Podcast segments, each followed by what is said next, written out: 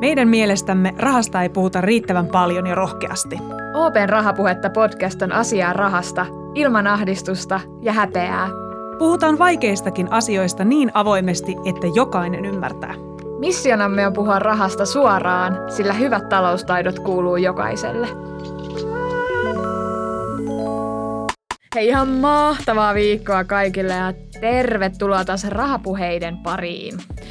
Tosiaan noin korkeakouluhakujen tulokset tulivat, joten uusi arki ja sen tuomat uudet kujeet jo kutkuttaa aika monella mielessä. Mutta samaan aikaan se varmaan myös jänskättää aika monia. Mennään siinä vaiheessa, kun se tulos sieltä koulun pääsystä kilahtaa, niin se tuo ihan hulluna erilaisia ajatuksia ja tunteita ja ehkä semmoista, niin kuin, että mitäs nyt tässä, tässä tilanteessa pitää oikein tehdä?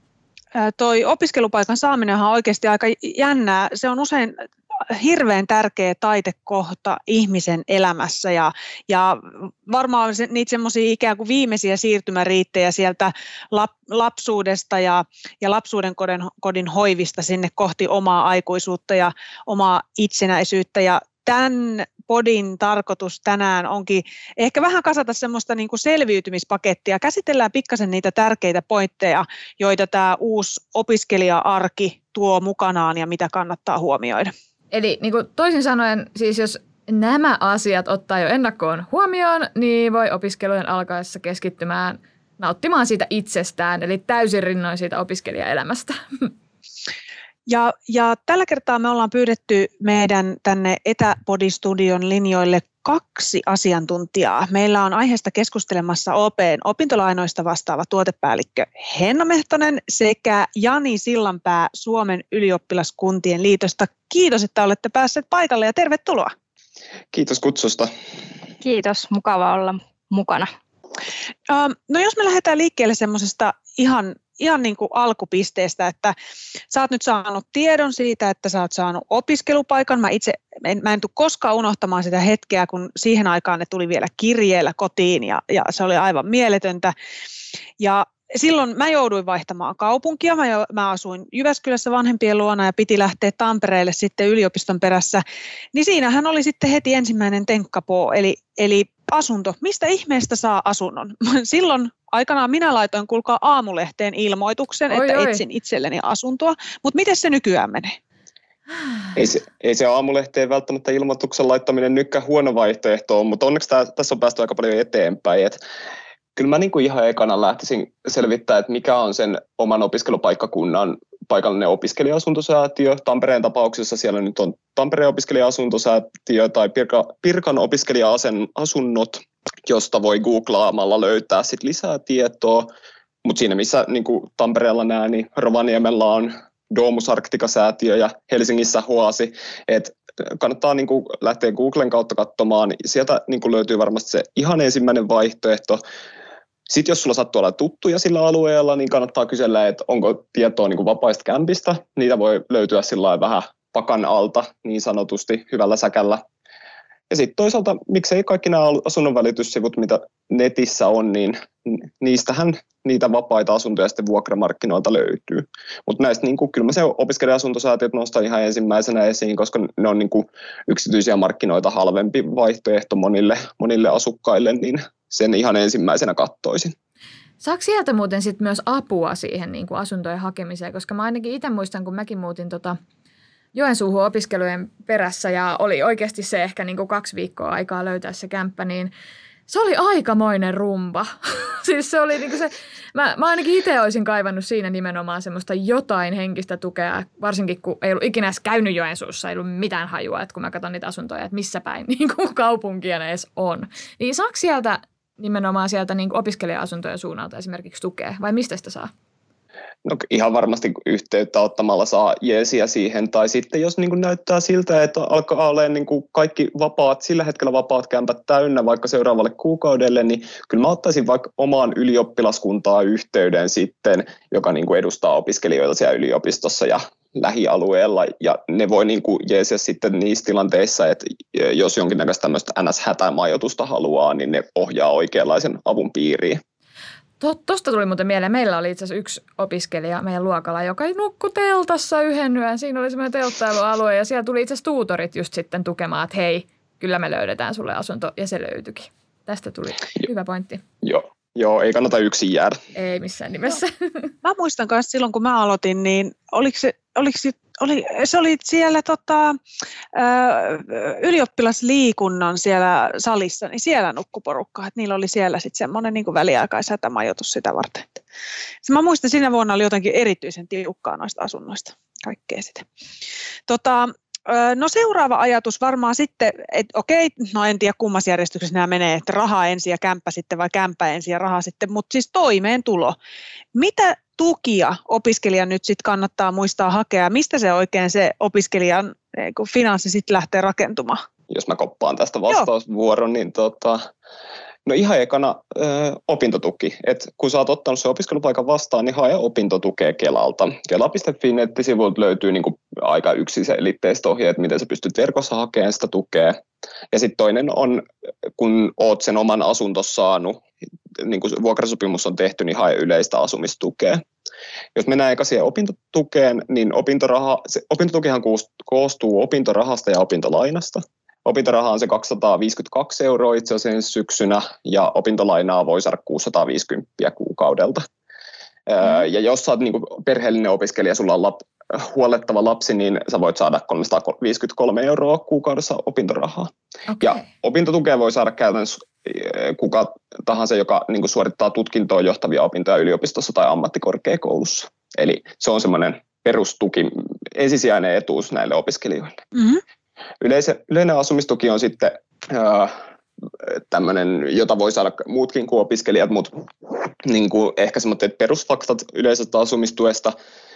Sä voit saada sitä niin kuin omistus- tai vuokrakämppään, ja se kattaa enintään 80 prosenttia siitä sun vuokrasta tai asumiskustannuksista, ja sen taso määräytyy niin kuin alueellisesti. Et Helsingissä, missä on korkeimmat vuokrat, niin voi saada pikkasen korkeampaa asumistukea kuin sitten vaikka Kuopiossa.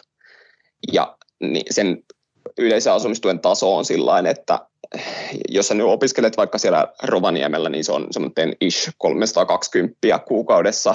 Helsingissä voi saada semmoinen 416 euroa kuukaudessa enintään sitä asumistukea, mutta tosiaan sen 80 pinnaa ainoastaan niistä, siitä vuokrahinnasta. E- eikö siihen sitten asumistuessa, niin kun, eikö se määräily myös jotenkin sen ruokakunnan koosta jotenkin se vaikuttaa nykyään siihen? Miten se menee? Esimerkiksi jos asuu kämppiksen kanssa, niin onko ne samaa ruokakuntaa? Tuo on tosi hyvä kysymys. Ähm, Tämä ruokakunta, minkä sä mainitsit, niin niin kuin sanoit, yleinen asumistuki määräytyy ruokakunnan mukaan ja käytännössä, jos sun kanssa saman katoa alla asuu useampi henkilö, niin ne on samaa ruokakuntaa.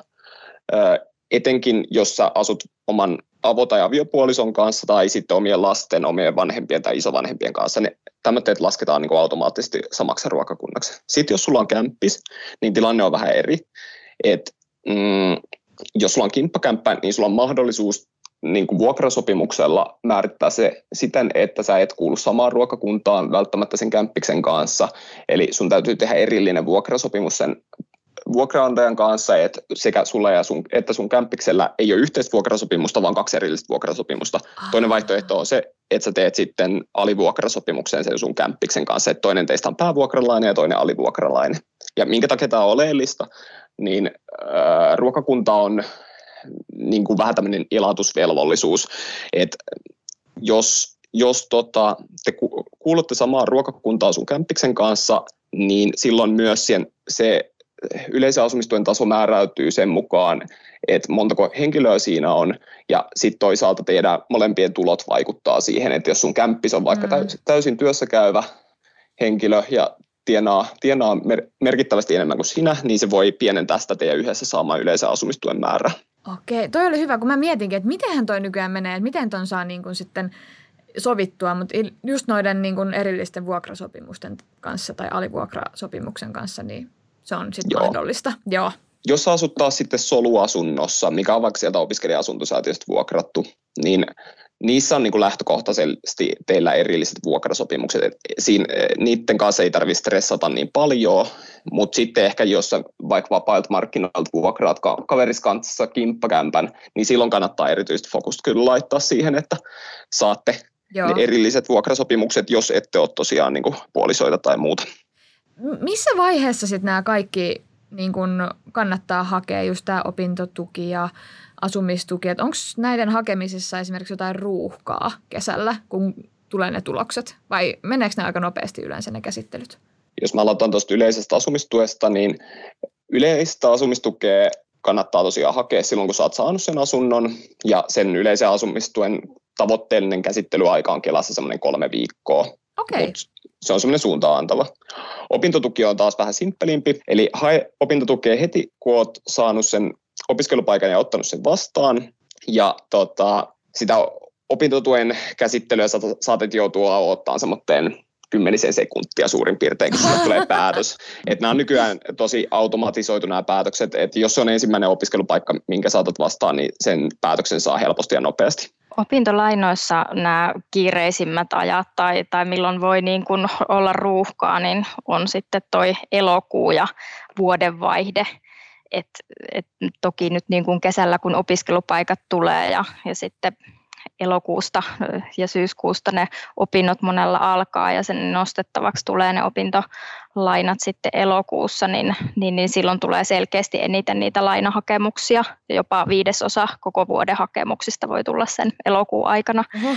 Ja silloin tietysti voi olla vähän ruuhkaa siinä käsittelyssä sitten pankin päässä, että, että tota, se on vähän valitettavaa, mutta yritetään aina, aina niin kuin mahdollisimman pian totta kai käsitellä ne hakemukset.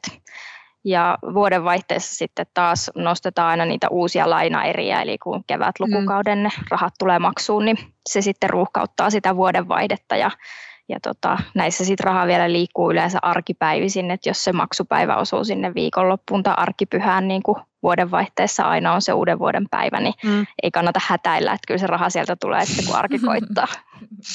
Hei, toi muuten hyvä, Henna, nyt kun nostit tämän opintolainan, koska kyllähän se nyt on, kun, kun puhutaan opiskelijan tästä arjen rahoituksesta, niin se opintolaina on siellä paketissa ihan niin olennaisesti mukana, niin, niin kuka voi saada opintolainaa? Kenelle sitä voidaan myöntää? Joo, opintolainaa varten pitää olla se Kelan myöntämä opintolainan valtiotakaus.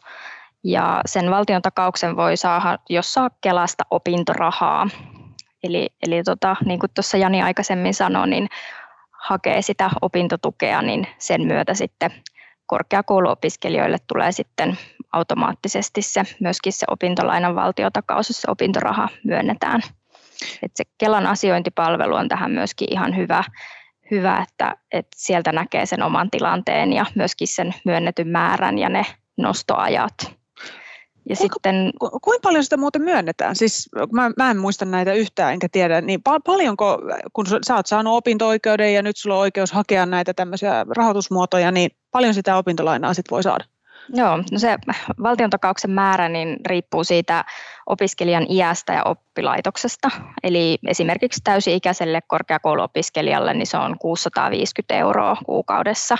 Ja sitten jos lähtee vaikka vaihto-opiskeluun ulkomaille, niin sitten siihen tulee vähän korotusta, että sitten se on 800 euroa kuukaudessa.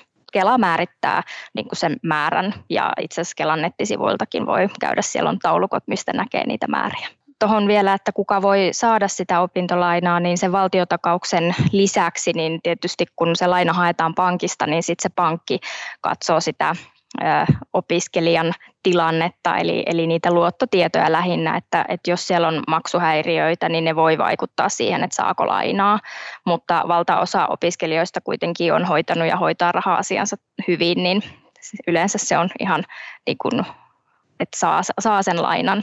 Ja jos sulla se valtiotakaus on ja jos on jotain pieniä häiriöitä jossain vaiheessa ollut laskujen maksussa tai muuta, niin kannattaa silti ilman muuta hakea sitä lainaa, että se katsotaan sitä aina tapauskohtaisesti. Hei, yhden, mä tartun tuohon heti yhteen asiaan, nimittäin valtion takaus. Mit, mitä se tarkoittaa, että lainalla on valtion takaus? Onko se sitten sitä, että et sit justiinsa, että jos ei pysty maksamaan, niin valtio maksaa sen sun lainan? Joo, eli, eli tota, se on, kun lainalle tarvitaan aina se vakuus, tai tämmöisen, niin kuin yleensä lainalle tarvitaan se vakuus, niin tämä valtion takaus toimii tässä opintolainassa vakuutena, eli silloin opiskelijan ei tarvitse hankkia siihen lainalle mitään muuta vakuutta, kuten vaikka asuntolainoissa on se ostettava asunto tai, tai sitten Joo. vanhempien asunto tai jotain muuta, niin se valtion takaus tässä toimii niin kuin siinä vakuutena. Mun on vielä pakko kysyä, että jossain podissa me itse asiassa puhuttiin siitä, että Nina, esimerkiksi sun opiskelujen aikana se opintolaina ei ollut itsestäänselvyys, mutta taas mun kaikilla opiskelukavereilla melkein taas oli opintolaina. Niin onko opintolainan ottaminen yleistynyt nykyään? Joo, on sen suosio kasvanut kyllä viime vuosina, että, että varmasti niin kuin osaltaan siihen on vaikuttanut se muutos, että tämä opintotuki, niin kuin Jani tuossa kertoi, että se koostuu eri osi, osista, niin tota, se opintotuki on ehkä aiempaa lainapainotteisempi tänä päivänä, eli se lainan määrä on niin kuin suurempi se osuus siitä kokonaistuesta. Sitten tietysti lainaan vaikuttaa tuo korkotaso, mikä on tällä hetkellä aika alhainen, että se voi houkutella siihen niin kuin lainan ottamiseen. Ja sitten yksi hyvä porkkana, mikä tähän opintolainaan liittyy, niin on se opintolainahyvitys. Mm, Eli se, että jos hyvä. valmistuu ajoissa tai aikataulussa, niin, niin, niin sieltä sitten ää, valtio kiittää ja kuittaa osan siitä opintolainasta. Paljon se on nykyään? Opintolainahyvitys tähän saa niin kuin, se laskukaava menee apauttirallaan niin, että sä saat 2500 euroa ylittävältä lainan osalta aina niin kuin 40 prosenttia siitä lainasta hyvityksenä, mutta enintään kuitenkin 18 000 euroa asti. Eli isoin määrä käytännössä, jos sä suoritat 300 opintopisteen yliopistotutkintoon, niin sä voit saada 6200 euroa Oho. opintolainahyvitystä, jos Oho. sulla on 18 000 euroa lainaa. Hyrreitä jos sä nostat taas siitä enemmän lainaa, niin siltä osalta sä et saa hyvitystä. Okei. Okay. No se on ihan hyvin jo. Joo, kyllä se on ihan isoja summia, mistä puhutaan ja kannustaa varmasti valmistumaan sitten aikataulussa. Monet, monet myös varmaan, niin kun, kun on tämä opintoraha ja opintotuki ja mitä näitä nyt olikaan, opintolaina, niin tota, monet myös tosiaan varmaan rahoittaa elämistään myös osa-aikatöiden avulla, niin kuinka paljon niitä töitä saa tehdä? Ekana vuonna, kun sä aloitat opinnot, niin sun tulot siltä osin, mitä sä nostat opintotukea, on merkitseviä, eli käytännössä, jos sä tienaat vaikka alkuvuodesta 20, kun sä et ole vielä opiskelija tai opintotuen piirissä, niin se, niillä sun tuloilla ei ole suoranaisesti väliä. Mm, Mutta sitten kun sä alat syyskuusta eteenpäin saamaan opintotukea, niin niillä tuloilla on merkitystä. Sä voit tienata 696 euroa tukikuukautta kohden omia ansiotuloja, eli se tarkoittaa, että sen neljän kuukauden aikana syys-joulukuun välillä sulla voi olla semmoinen ish 2700 euroa omia tuloja ilman, että se vaikuttaa sun saamaan opintotuen määrään. Okay. Ja tästä tullaan siihen, että opintotuen tulorajat vaikuttaa niin kuin kalenterivuosittain. Sitten niin kuin sen seuraavan kalenterivuoden 2021 aikana, silloin kun sä niin kuin nostat opintotukea joulukuusta toukokuuhun, kesällä saatat olla töissä, et nosta opintotukea ja sitten taas syyskuusta joulukuuhun sä nostat opintotukea yhteensä yhdeksän kuukautta. Sun vuoden tuloraja on 12 498 euroa sen vuoden aikana, ja käytännössä sen verran sä voit tienata sen vuoden aikana. Se, miten se painottuu sitten kuukausittain, niin sille ei ole väliä. Tärkeintä on se, että sä tienaat, sun tulot pysyy käytännössä sen 12 500 euron alapuolella. Et jos teet vaikka kesätöitä, satut olemaan tosi kovaliksesessa kesätyössä ja tienaat sen 12 000 euroa, niin se on vielä ihan ok, mutta sit sä et voi niin kuin muun vuoden aikana tienata enempää, jos sä haluat nostaa sen täyden opintotuen. Mutta sitten toisaalta sulla on aina mahdollisuus palauttaa vapaaehtoisesti niitä opintotukia, jolloin se sun tuloraja nousee. Eli niin just. Sit sillä keinoin niin opiskelija pystyy vähän sopeuttamaan, että jos sattuu olemaan, että on hyvin töitä ja pystyy niitä siinä opintojen ohessa tekemään, niin sitten sä voit tienata enemmän, mutta se joudut vaan palauttaa osan niistä opintotukikuukausista. No onko sulla jotain semmoista äh, hyvää vinkkiä antaa siihen niiden omien tulojen seuraamiseen? Mä muistan, että mä itse tein jotain Exceliä tai jotain vastaavaa, niin onko tähän jotain semmoista hyvää? No Excelithän on tietysti edelleenkin ihan loistava juttu, mutta ähm, niin kuin omista palkkakuiteista näkee hyvin sen, että niin. paljon sä oot tienannut, mutta nykyään meillä on tota, olemassa tämmöinen tulorekisteri. Googlaamalla tulorekisteri, sä pääset niin kuin kirjautumaan omilla pankkitunnuksilla tulorekisteriin, josta sä voit tarkistaa omat sen kalenterivuoden bruttotulos, mitä sä oot sen vuoden aikana tienannut. Ja sieltä näkyy käytännössä sun palkat tai palkkiot, mitä ikinä ootkaan saanut, niin yhtenä listauksena ja näkee aika suoraan sen, että miten ne suhteutuu niihin omiin tulorajoihin. Tuo oli hyvä vinkki. No, nythän meillä on asunto ja, ja meillä on raha-asiat kunnossa. Miten muuten teille aikanaan, kun te olette lähtenyt opiskelemaan, niin oletteko te muuttanut ihan uusille paikkakunnille? Henna, muistatko se? Joo, kyllä muistan ja, ja muutin ihan vieraalle paikkakunnalle. En ollut tainnut Lappeenrannassa käydä aikaisemmin ollenkaan. Ja tota, ihan samalla tavalla etsin sitä asuntoa sieltä kuin kun tota sinäkin, että paikalliseen lehteen ilmoitus ja siitä se sitten lähti.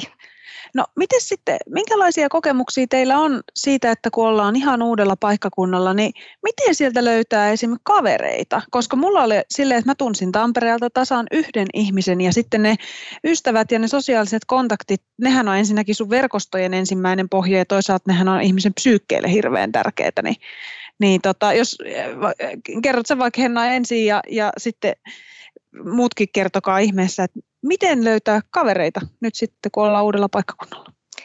No kyllähän niin kuin se koulu on varmaan se paras paikka tietyllä tavalla, että meillä ainakin tuli sitten niin kuin omasta niin kuin semmoisesta opiskelijaryhmästä niin tosi semmoinen tiivis ja, ja tota, siinä oli osa porukkaa oli sitten niin, kuin niin sanotusti paikallisia ja osa oli sitten ihan muualta, niin se sitten oli semmoinen sopiva sekoitus sitä, että oli vähän paikallisoppaita mukana ja, ja sitten oli meitä ulkopaikkakuntalaisia niin sanotusti, niin pääsi sillä tavalla mukavasti kyllä, kyllä tota, vauhtiin. Ja kyllähän niitä silloin ainakin just syksyllä niin oli näitä kaiken maailman opiskelutapahtumia tosi paljon, että olisi ollut varmaan enemmän tarjontaa kuin mihin sitten ehti osallistua. Että kyllähän ne varmasti semmoiset opiskelijarienot ja illat ja, ja erilaiset harrastuskerhot ja muut on semmoisia, mistä, mistä niin kuin hyvin löytää. Itsellä on sen verran tuosta opiskeluajasta jo, että, että toi some ei ollut ehkä ihan mm, niin isossa sama. osassa silloin vielä, että, että nyt varmaan nykyään se,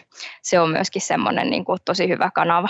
No mm. miten, miten Jani, kun sä oot siellä enemmän ineessä skeneessä, niin onko se some nyt sitten hyvä tapa verkostoitua ja löytää kamuja?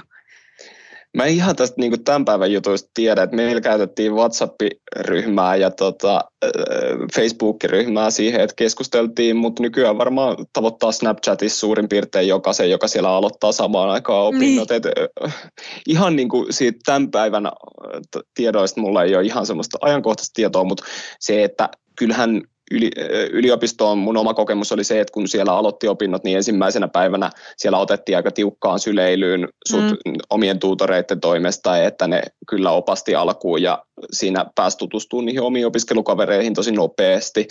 Ja yleensä ne ensimmäisenä kuukausina tavatut tyypit on semmoitteita, joista löytyy näitä elinikäisiä ystäviä, joiden kanssa viettää aikaa sitten myöhemminkin vielä. Tai sitten toisaalta niitä samoja tyyppejä saattaa, niihin saattaa törmätä sitten omissa ammatillisissa piireissä, oli se sitten jossain tulevaisuuden työpaikassa tai muualla. Mm, kumminkin Suomessa, jos jää Suomeen töihin, niin on aika pienet, pienet piirit, että varmaan jos, jotenkin tulee törmäämään tulevaisuudessa niihin omiin luokkakavereihinkin. Just näin. Hei, Kiitos Henna ja kiitos Jani. Tää, tää, siis näillä eväillä mä uskon, että varmasti tosi moni, varsinkin aloittava opiskelija sai ihan superhyviä vinkkejä opintoja alkuun. Mun mielestä tästä tuli tosi paljon tärkeää tietoa.